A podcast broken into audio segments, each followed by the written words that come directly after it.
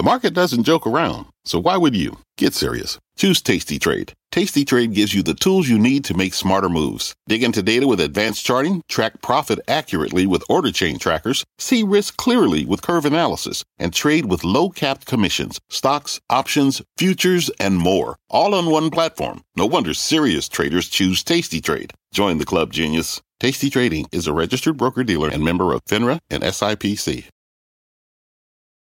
I'm Brian Sullivan, and you're listening to CNBC's Worldwide Exchange. Our show airs live weekdays at 5 a.m. Eastern. Listen in. It is 5 a.m. in New York, and here is your top five at five. A little pressure to end the week after the Dow does something for the first time since October. Also under pressure, Intel, a weak fourth quarter and an even weaker outlook. Intel shares getting slammed. Intel not alone as the list of cautious companies continues to cast a cloud over tech and the consumer. One bright spot, Chevron. Monster news yesterday over the dividend and buyback as the company prepares to report in just over an hour. And artificial intelligence making waves in a very big way from Capitol Hill to your favorite online quiz. We'll tell you about it on this Friday, January 27th, and this is Worldwide Exchange. Well, good morning, good afternoon, or good evening, and welcome, as always, from wherever in the world that you may be watching. I'm Brian Sullivan. Happy Friday. Thank you very much for being with us. All right, let's jump right in with a look at your money stock futures. Well, they're in the green this morning. Got a little green on the screen across. You know what? I stand corrected. They were green like 2 seconds ago. Now they're down just a touch. Just kind of a warning at this hour, folks. Very thinly traded futures market. Dow down 31 right now. So, again, less than 0.1%. Let's talk about the good news. We are in the middle of the Dow's first 5-day win streak since October. It has been a big run to start the year. First 5-day win streak all the way back into the fall. Also watching tech and the NASDAQ. The NASDAQ is trying for a 4-week win streak and its best month since July. Now, the NASDAQ technically right on its 200-day moving average, so there is a lot to watch right now. But overall, that a strong start to the year for stocks. In bonds, yields have ticked a little bit higher. The 10-year at 3.53% right now. Price of oil also ticking higher. We are back at $82 per barrel. Price of gasoline, it continues to rise. But the price of natural gas, it continues to fall. And we are below $3 per unit. Remember, nat gas, we were above $9 back in August. We were at $2.90, one of the biggest, fastest declines in recent memory. Moderate weather here, moderate weather overseas, all contributing to an oversupply and lower costs. In crypto, Bitcoin just a few bucks below 23,000, and Ether sitting right about 15,000. 79 this morning, a little down for the close. Well, not the close, doesn't close, but we'll call it yesterday's high. But still, crypto been on a nice run lately. All right, let's get a check on the overnight trade in Asia and in Europe as most of their markets continue to rise as well. Look at that wall of green next to Arabile Gumede in London. Arabile, kind of maybe a nice way to end the week. Yeah, so clearly in the black, right, is how the markets are seemingly trying to trade, really. A lot of green, really, is what we're getting across this board. Yes, there is a little bit of a twitch there with the IBEX 35 going down a little bit there. But overall, generally, you're getting a sense of just sitting above the flat line, really, across the European market. Very interesting to note the likes of H&M having come out with them saying that they're looking at their operating profits, not necessarily helping markets somewhat, falling 7% on the trading floor and really at the bottom of the European markets overall then. So really stuttering along when it comes to that. We still have some other European, retail news having come out. The likes of Sainsbury's gaining a little bit as well today on the back of the likes of Best Buy Group having bought into their share price or their company a little bit as well, up increasing their stake. Very interestingly, though, LVMH.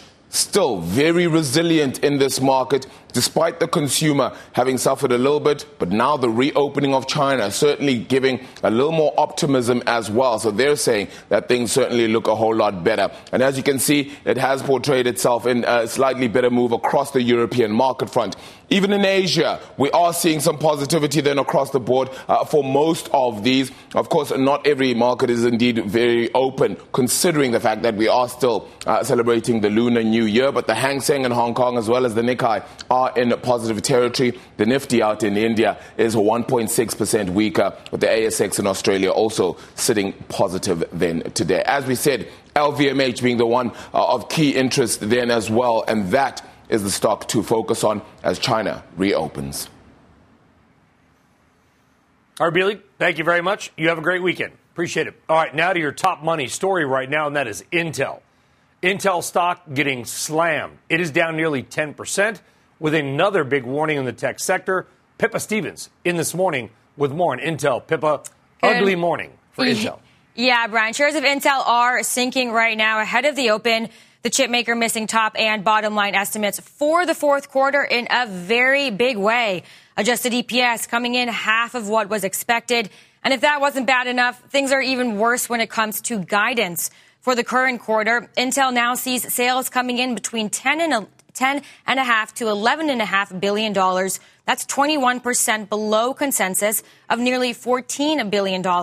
And worse than even the lowest estimate on the street, which was calling for $13.22 billion. Call it a double whammy. And when it comes to earnings, Intel is projecting an adjusted Q1 loss of 15 cents a share, shocking when compared to the consensus, which was a profit of 24 cents a share. Again, the lowest estimate on the street was for a profit of 11 cents. Catalysts, according to Intel, include macro uncertainty over rising rates, geopolitical tensions, COVID in China, elevated customer inventories, and the crypto crash. Here's CEO Pat Gelsinger on the earnings call last night. In the PC market, we saw further deterioration as we ended calendar year 22. In Q3, we provided an estimate for the calendar year 23 PC consumption TAM of 270 to 295 million units. Given continued uncertainty and demand signals we see in Q1, we expect the lower end of that range is a more likely outcome. The company says it will not provide sales outlook past the first quarter. Intel is currently the lowest priced stock in the Dow and down more than 40% in the past year alone. And we'll hear more from Intel's CEO at 11 a.m. today on CNBC. Brian, man, that stock getting crushed, down 10%. That is going to be somewhat of an interview. 11 o'clock, a lot of questions. Pippa Stevens, we'll see you soon. Thank you very much. All right, Intel, not alone. It is just the latest in a growing list of companies issuing some very nervous outlooks lately. That includes 3M, Microsoft, Verizon, and more. As the government stimulus wears off and the American economy, things look a little more troublesome overall. All this as investors gear up for another batch of earnings next week and the busiest week of earnings yet, with 20% of the S&P 500 reporting. Let's talk about this and going forward with Kevin Caron. He is Senior Portfolio Manager at Washington Crossing Advisors. Kevin, good to see you back on. You've been a little more positive. You probably aren't as surprised as many have been with this market strength, but like myself, like many are trying to figure out, I mean, what changed? We were December 31st, things were weak. January 3rd, things were strong. What changed? Well, as you're seeing with the earnings, it's not necessarily up and away. We still have some issues to work through. Our own indicators are still saying that there's a heightened chance of recession. But that being said, I think the thing that changed last year was a reset. So the environment today in the long run is better than it was, let's say, a year ago for investing. And the reason we say that is because multiples on stocks have come down as yields have risen. So for a portfolio of stocks and bonds, you're getting more yield and you're a better entry point for stocks. But the difficulty is in the here and now. So there are recessionary winds blowing. We're underweight equities in our tactical positioning at Washington Crossing, our top-down work. And when you look at the earnings, it's starting to show up there. Every single sector, with the exception of consumer staples, has reported reporting lower earnings, or are on track for lower earnings for the fourth quarter than what was expected at the beginning of the year. So we still have some tough sledding, but for longer-term investors, we're in better shape. Well, okay, well, you're underweight now. Are you willing to or ready to change that, Kevin, given the recent strength? So you know what? All right, things have been turned around. The money's flowing in. Let's switch our position. Sure. So our tactical work has led us to be underweight equities for most of the past year. And we publish all of our work on the website at WashingtonCrossingAdvisors.com. But what we've seen is that the preponderance of data has been weak for most of the past year. And directionally, that has led us to be underweight stocks. Now, even though we're underweight stocks coming into the year, I will say that in the last month, we did increase our equity allocation by the most, I think, in at least 6 months or 9 months, but still maintaining an underweight position. So it's one of those things that maybe we're starting to make a turn, and that's why we increased our equity allocation from deeply underweight to just somewhat underweight. And we'll have to see where we go from here. But clearly what we're seeing in the earnings is we're not through the other side of this yet. Do you expect maybe not a retest of the lows, Kevin, but this strength to not last and maybe the markets to make a downturn heading into spring? Or are these the gains we've got for the whole year and we're going to flatline it for the next 11 months? Well, it could be choppy and it could be volatile. I think as a result, what you really need to do in the portfolio is just ask yourself one question. The vast majority of strategists out there are looking for a recession this year. So you want to ask yourself the following question. If I'm invested for the long term, where the returns I think actually will be better, is the portfolio set up in such a way that the companies are going to be able to survive if things turn out worse than expected? So Washington Crossing, what we've done is focused on flexible, durable, predictable companies. And I think that's borne out to be in the way to go when there's this kind of uncertainty in the world. So, yeah, I think there's some positive momentum. We have increased our equity allocation somewhat, but we're still focused on quality because the storm is still upon us. We're not out the other side yet, but valuations and yields starting out here are much better than where they were a year ago. Kevin Caron, always love your points of view. Kevin, you have a great day and a good weekend. Thank you very much. You too, Brian. All right, when we come back, thank you very much. When we come back on this Friday, it is not just big tech. The hiring headwinds now bleeding into the consumer sector. We'll tell you how coming up. Plus, Chevron's monster stock buyback still not moving the needle for one analyst stuck on hold. Later, new year, new problems in China's supply chain. A check on the CNBC supply chain heat map coming up.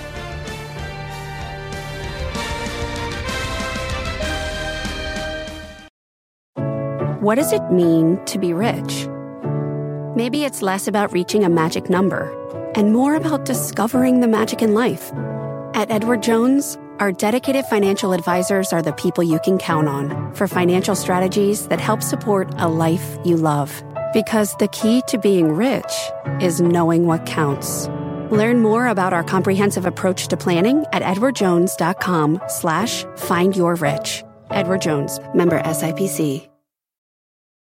At the UPS Store, we know things can get busy this upcoming holiday. You can count on us to be open and ready to help with any packing and shipping or anything else you might need. Is there anything you can't do? Actually, I don't have a good singing voice. The UPS... Nope. But our certified packing experts can pack and ship just about anything. At least that's good. The UPS Store. Be unstoppable. Most locations are independently owned. Product, services, pricing, and hours of operation may vary. See Center for details. Come in today to get your holiday goodies there on time. All right, welcome back. Time now for some big money movers on this Friday. First up, Visa. Shares are rising in earnings and revenue topping expectations. Earnings per share up 21% from a year earlier. Stock two is Hasbro. That's going in the other direction after warning of weak results for Christmas and saying it underperformed in its consumer products unit due to a challenging consumer environment. It is also cutting 15% of its workforce. Sadly, layoffs in corporate America just keep coming as the economy looks like it is turning south. And speaking of that, stock three is Bed Bath & Beyond. That stock down again this morning after selling off more than 20% yesterday. Bed Bath & Beyond saying it has defaulted on its credit line with JPMorgan Chase, warning once again of a potential bankruptcy. That stock at $2.55. All right, still on deck. Artificial intelligence making waves in a very big way, from Capitol Hill to your favorite online quiz to what hopes to be a market-beating investment strategy. It is all part of your top trending stories, and it is next when WEX returns.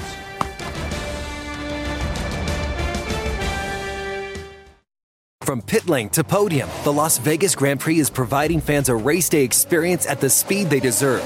With the help of T-Mobile for Business, our 5G advanced network solutions are powering race day operations with event-wide connectivity. From streamlined gate entry to an immersive app, giving fans blazing fast access to the sport they love.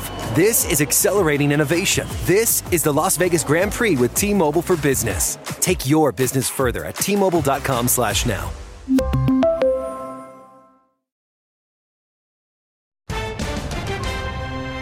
All right, look at that. Hong Kong, it is nearly sundown. Their weekend is beginning.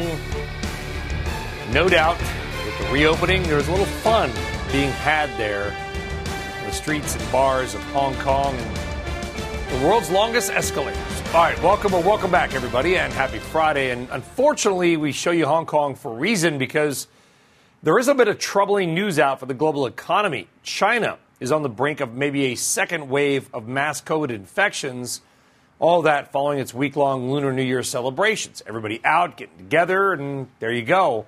And this could be yet another test of an already strained global supply chain. And some insiders are sounding the alarm. CNBC senior editor Lorianne LaRocco has been speaking with many of them and is here with more. Lorianne, what do we know? Well, it's like a mixed bag. So some executives who manufacture in China tell me the biggest concern is the disruption of a COVID outbreak post-Lunar New Year. But we're not alone in hearing this. In a recent survey by ContainerX, which is a major platform for container logistics, 73% of supply chain professionals expect the Chinese New Year to disrupt the shipping industry. We have insight into the last COVID peak. Logistics managers tell me the spread was fast. It went through the plants within days, but the severity of the illness was not as bad, and employees were back to work within 2 weeks. Now, we are debuting a brand new heat map for you to show the state of the supply chain out of China. Ocean freight orders have dropped 87% since June. This shows you the lack of demand by U.S. companies because of the bloated inventories. Current manufacturing orders are still down 40%.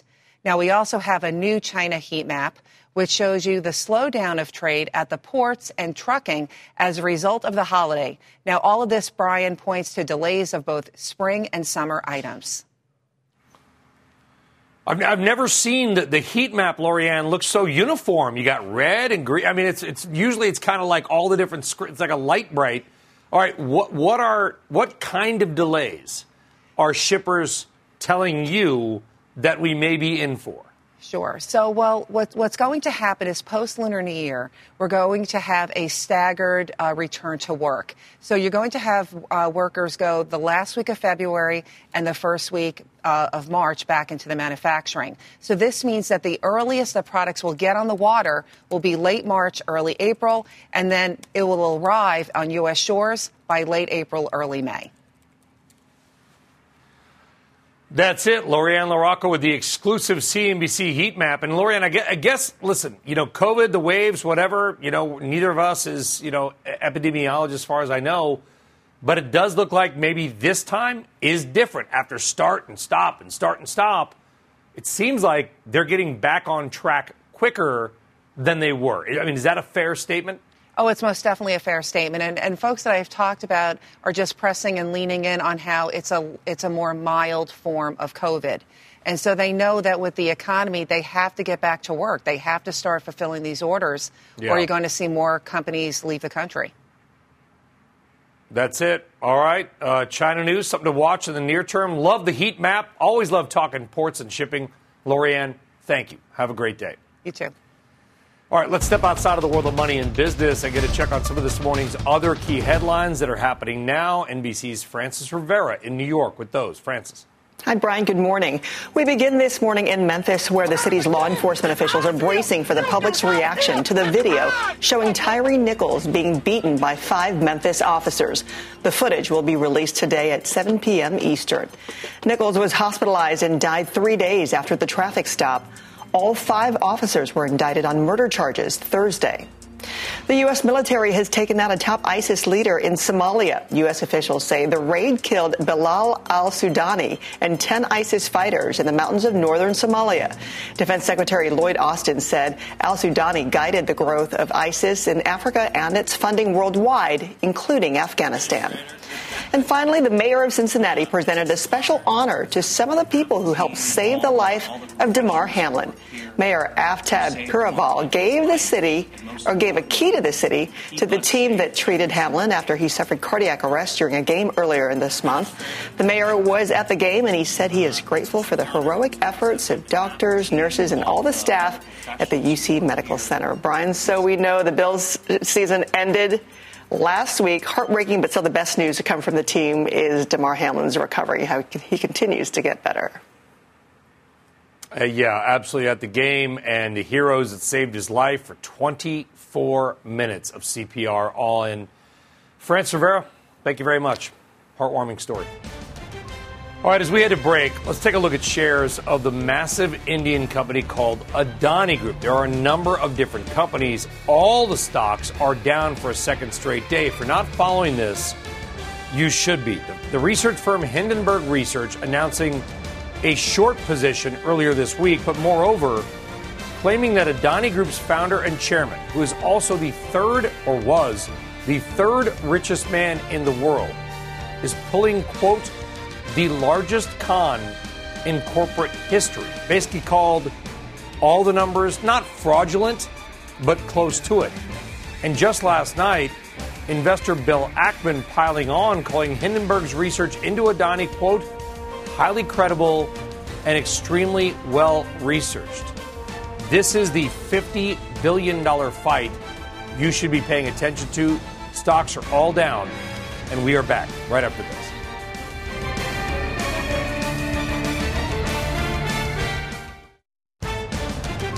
Caution ahead, a growing number of companies signaling a tougher road coming. Markets gearing up for more results to close out the week. Chevron's numbers out soon, coming off that blockbuster stock buyback and dividend announcement, one that ticked off the White House. I'll tell you what to watch for. And we are staying in the energy patch. The sector's red-hot run in the last year could fuel a new round of deals and acquisitions. I'll tell you where on this Friday, January 27th. And this is Worldwide Exchange. Welcome back, and good Friday morning, everybody. How you doing? I'm Brian Sullivan. It is right around 5:30 a.m. here on the East Coast, and here's how stock futures and your money are shaping up. And we are a little bit lower across the board. Not a lot, but we are down. A little red on the screen. Dow futures, they are down about 21 points. NASDAQ, the bigger decliner, off about 54. Despite that, and we'll see how today goes. But overall, another pretty good week for your investments, with the big averages up between 2 and 3%. Maybe here's an RBI for you. The Dow and the S&P on pace for their third positive week in the last four, but the NASDAQ looking to make it four up weeks in a row. A very nice run for big tech. Also a nice run for oil lately. It has been on the rise. Oil is back to $82 a barrel. China demand recovers. The SPR sales sort of sugar high wearing off. Gasoline prices also rising around America. Oil at $81.92, hit $82 just a couple of moments ago. And let's stay on energy, because shares of Chevron are up again. This as Chevron announcing a gigantic $75 billion buyback and raising its dividend by 6%. All that comes ahead of Chevron's fourth quarter earnings that are out at 7 o'clock this morning. Now, overall, the average is that analysts expect profit growth of nearly 70%, with sales up 9% to about $52.7 billion.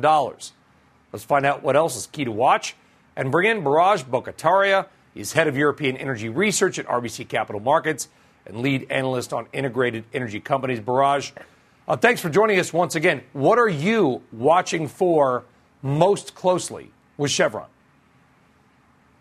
I think overall you get a solid set of numbers. Obviously, we're coming off a very, very strong third quarter, so we get a bit of moderation in the macro there. But overall, I think in the context of Chevron's history, extremely strong results.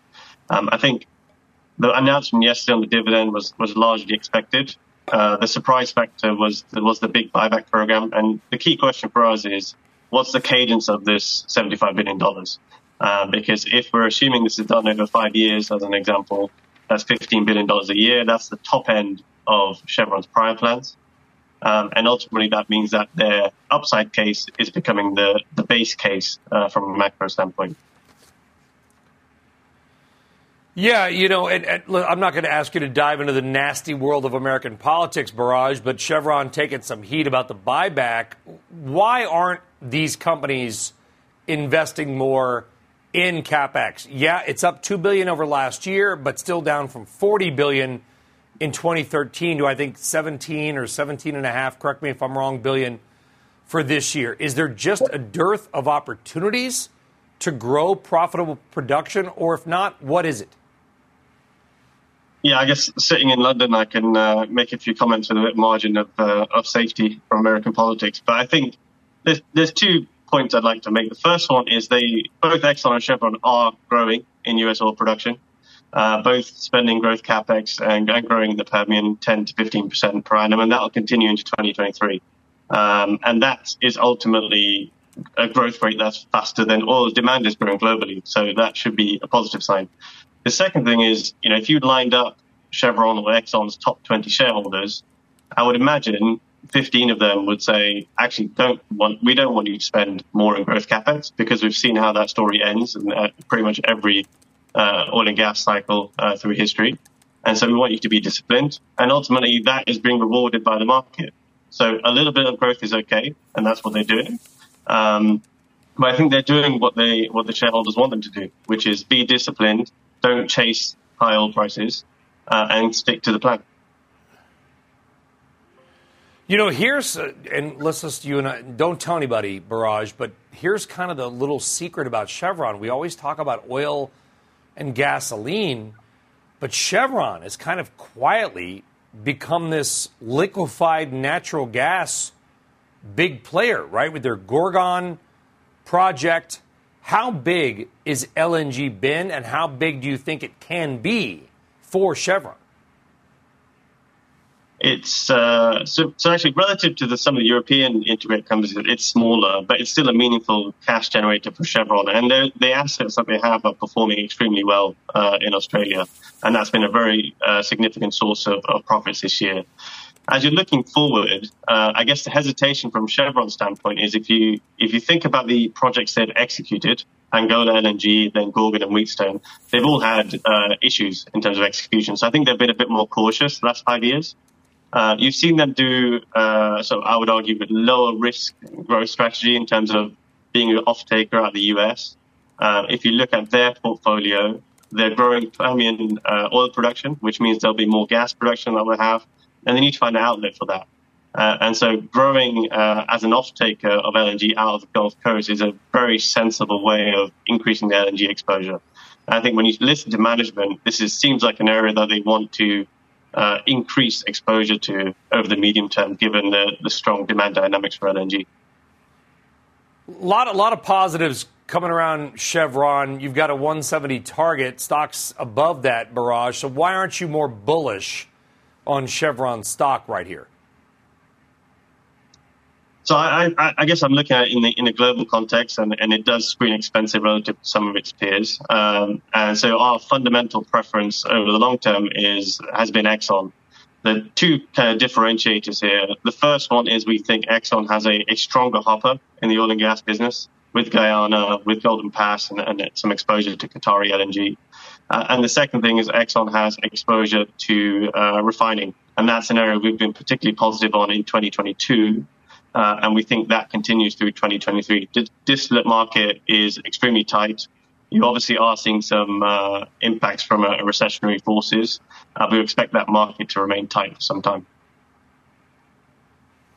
Barrage Bokhataria on Chevron, those numbers out in just over an hour's time. Barrage, I know you got a busy day. We appreciate you joining us. Thank you. Have a great day. Thank you. All right, you're welcome. Let's stay with energy deal-making and oil and gas down last year in an otherwise big year for the stocks. Now, deal-making still below pre-COVID levels, but that might be about to change. Pippa Stevens back with more on a potential boom in deals within energy. Pippa, what'd you find out? Well, Brian, after a lackluster 2022, we could see a jump in M&A activity this year. U.S. upstream M&A falling 13% year-over-year during 2022, according to new data from Enverus. Total deal value came in at $58 billion across 160 deals, which was the lowest level since 2005. But now energy companies are seeing record cash flows, and with healthy balance sheets, acquisitions could become more attractive. This is especially true for companies that want to grow but haven't been able to grow organically. Deloitte surveyed executives across the energy industry on what could drive M&A activity in 2023. High and stable energy prices was the most popular response at 27%.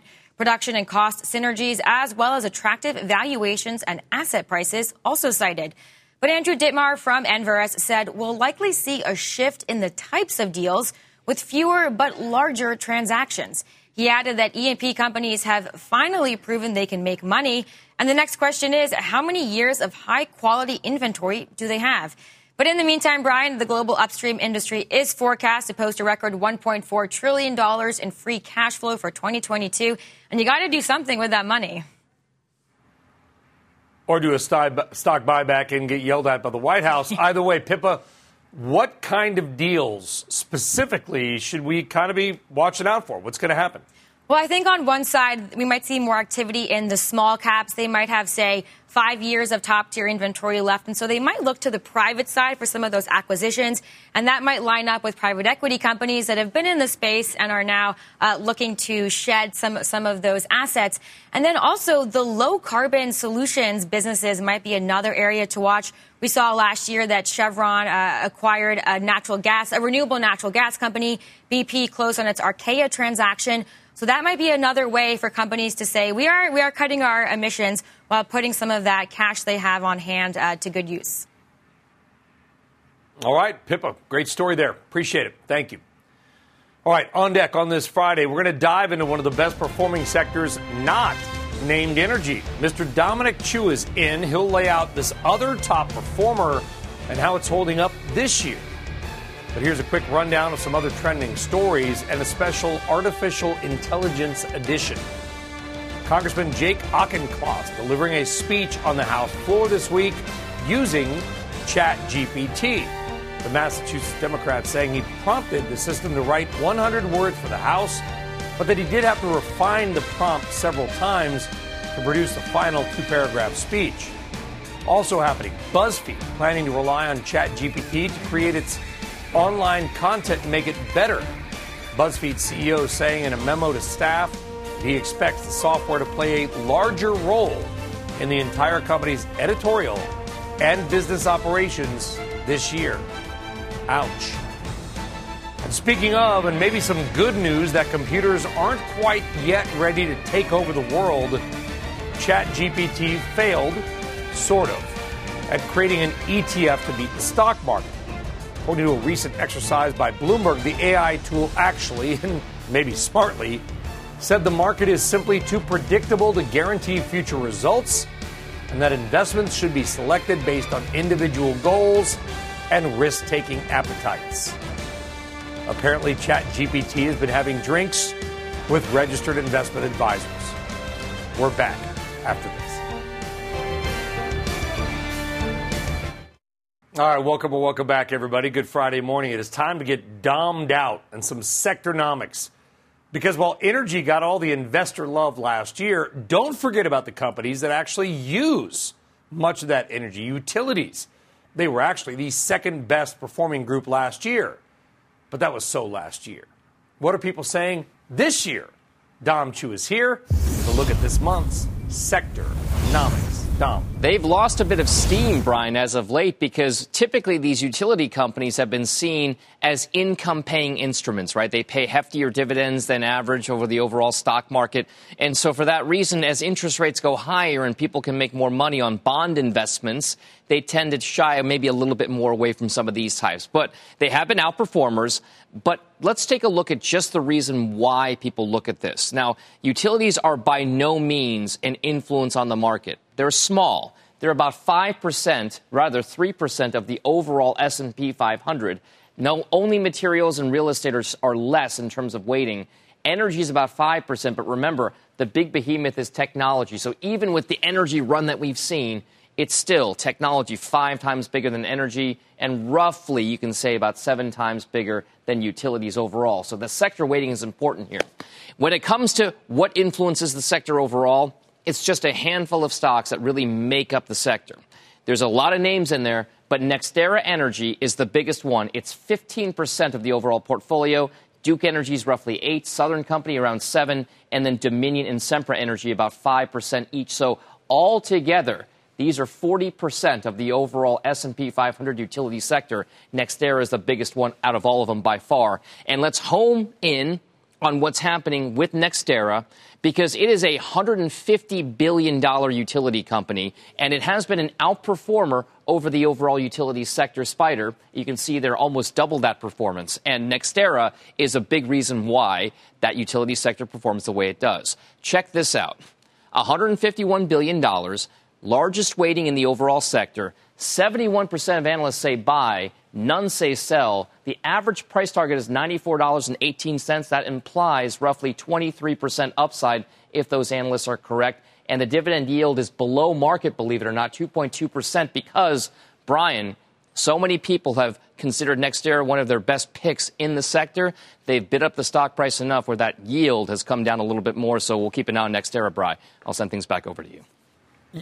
You're like a heart song. You're the magic man on that telestrator. I can't make sense. Somehow you write, and it actually is legible. When I write, it's like a chicken scratch. Anyway, NextEra Energy, if we had an RBI, and we don't today, I would say it's the former Florida Power and Light. That's right, the boring FPL. Old utility, which is now the largest renewables producer in the United States. All right, that said, Dom, you are a former fund manager. Utilities are the closest thing to bonds we have. What are you hearing? What are you reading about why we would own? They don't grow. They get a nice dividend. Is that a true safety play, or because of renewables, maybe there's something else now? Not necessarily. I mean, so safety is a relative term in the markets, right? So when we talk about safety, yes, they're less volatile perhaps than other parts of the market. Certainly if you look at places like technology, communication services, consumer discretionary, they've been a little bit more stable on that front. But as you point out, they've typically been viewed as income-producing instruments. And for that reason, some portfolio managers and investment advisors will use allocations there to get some kind of income with the stock-like exposure. The one thing I will point out, though, dividends are a big part of that story, but there's only a handful of stocks in the index now that have dividends that are above the overall sector, but have still had price performance that was positive over the course of the near and medium term. By the way, Brian, that's a great way to tee it up, because coming up in Squawk Box, we're going to take a look at the biggest dividend payers in the sector that still have a relative amount of price performance on their balance sheet, if you will. So we'll see how that happens later on in Squawk Box. Yeah, and you're not going to tell us. It's called a tease. You're going to make us wait. Just about 45 minutes. That's why we love you. Hey, Dom. Good luck to your 49ers this weekend, my friend. I'm a little nervous, Brian, but I got to be faithful. I got to be faithful to the Bay, right? So, only be nervous. Are you going to the game? I would say only be nervous if you're going in 49ers gear to the link. Are you going? I'm not going to the link. I mean, I could just stop at your house on the way down there. It's kind of, you know, you're pretty close down towards Philly, so maybe I'll swing by. You don't want Kramer to, like, throw some pretzels at you or something. No, not at all. No, don't talk to Jim. Give him 48 hours. Dom, thank you very much. All right. On deck, Lizzie Evans is here to try to make sense of the tea leaves from companies and the consumer. And if you have not already, just a nudge, please follow our podcast on all the major podcasting platforms. We're back. Dow futures down 22. We're after this. All right, welcome back and good Friday morning. Time now for your WEX wrap-up. First up, it is going to be a nasty day for Intel shareholders, but a nasty run.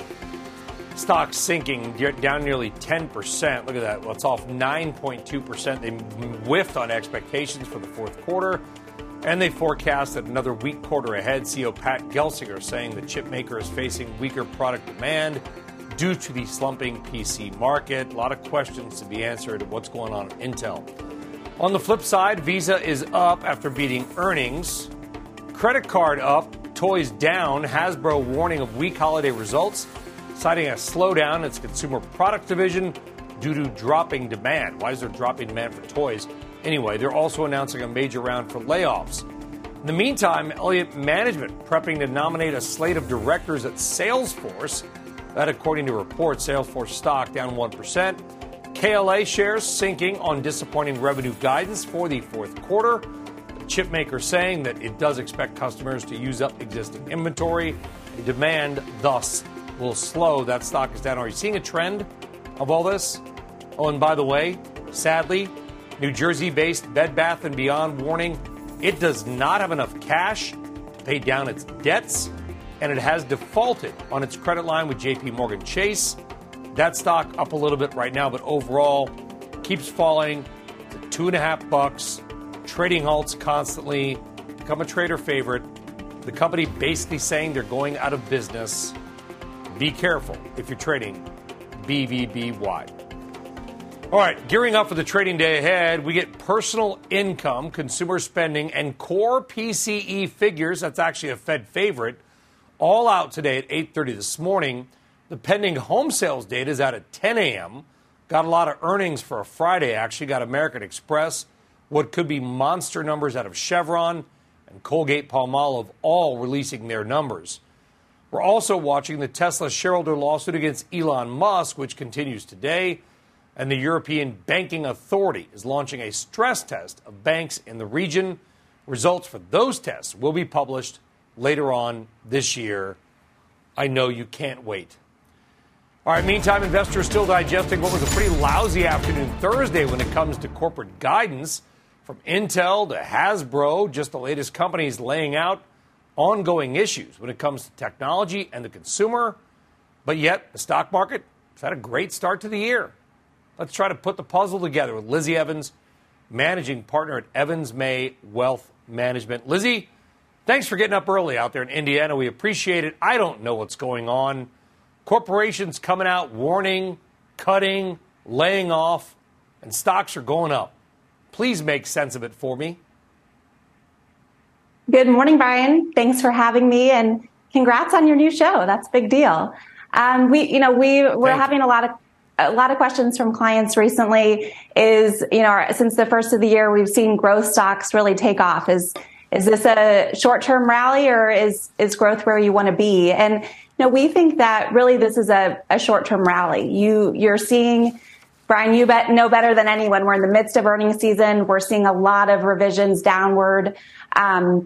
That coupled with the Fed's steadfast path to tightening, I think we're going to have a tremendous amount of volatility. But, it's not all doom and gloom. I think that we end the year higher than where we are today. I think we have positive returns in equities. I think we have positive returns in bonds. And I really think that the winners of the market today and the market of the future look a lot different than the winners of the past.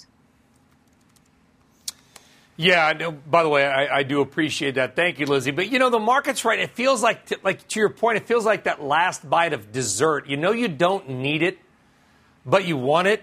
And then you eat it, and then you're like, why did I do that? I kind of feel like that's how the market is right now. Like, I can't square the strength to say, let's throw a bunch of new money at it, right? I mean, what are you advising clients to do right now?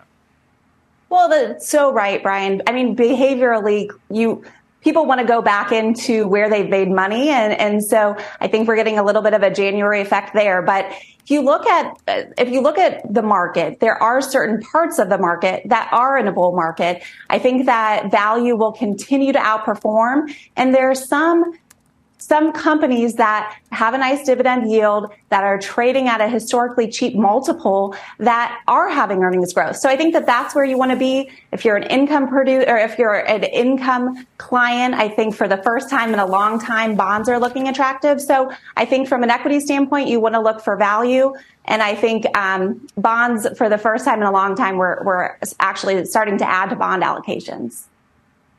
You know, all these shows like Yellowstone and 1880 something, what they're all the rage, Lizzie. I feel like we're living in the past, and kind of from an investing perspective, it's weird because mining is like the hot new thing, right? To make all these, you know, zero emissions engines, you got to use a lot of emissions, digging stuff out of the dirt in the middle of Australia. Is that a reason you like Rio Tinto? Yeah, I think, you know, if you look at Rio Tinto, it's commodities and materials. So that's a sector that we like. Rio's trading at 9 times forward earnings. It's paying a 7%, has a 7% dividend yield. And Brian, take a look at the chart. The chart from a technical standpoint has a very strong setup. You've seen some consolidation, a break to the upside. You know, the new Rio, if you will, post COVID has a shareholder friendly capital allocation model. Certainly Rio will do well as China reopens. So with Rio, you get a 7% yield. You have some international exposure there. And then I think from a technical standpoint, it's really set up to do well. What's the next big thing you are watching from a macro perspective, Lizzie? What's next on your radar? Yeah, I think that, you know, there's a lot of big reports coming out. Certainly the Fed. The Fed is somewhat of a lagging indicator, looking at lagging indicators. So I think that we need really for the market to have a full bull market going forward. We need to have certainty on where peak rates are and when rate cuts stop. So I think that we're getting closer to that. I expect we'll see 25 basis points in February, but we're going to have to continue to slug our way through these reports to really for the Fed to have the data to make that decision. All right, Lizzie Evans-May Wealth Management out there in Carmel, Indiana. Heartland, sort of the heartland of America. Lizzie, Colts need a quarterback. We'll talk about that next time. Lizzie, thank you very much. All right, folks, that does it for us here on Worldwide Exchange for a Friday. I am off on Monday. I will see you here on Tuesday. All kinds of earnings coming out. Stock futures down. Oil is up. You have a spectacular weekend, everybody. Please, Squawk Box is next. You've been listening to CNBC's Worldwide Exchange. You can always catch us live weekdays at 5 a.m. Eastern only on CNBC. This podcast is supported by FedEx. Dear small and medium businesses, no one wants happy customers more than you do. That's why FedEx offers you picture proof of delivery, packageless and paperless returns, as well as weekend home delivery to 98% of the U.S. on Saturday and 50% on Sunday. See the FedEx service guide for delivery information. FedEx Ground service is also faster to more locations than UPS Ground. See what FedEx can do for your business. Absolutely, positively FedEx.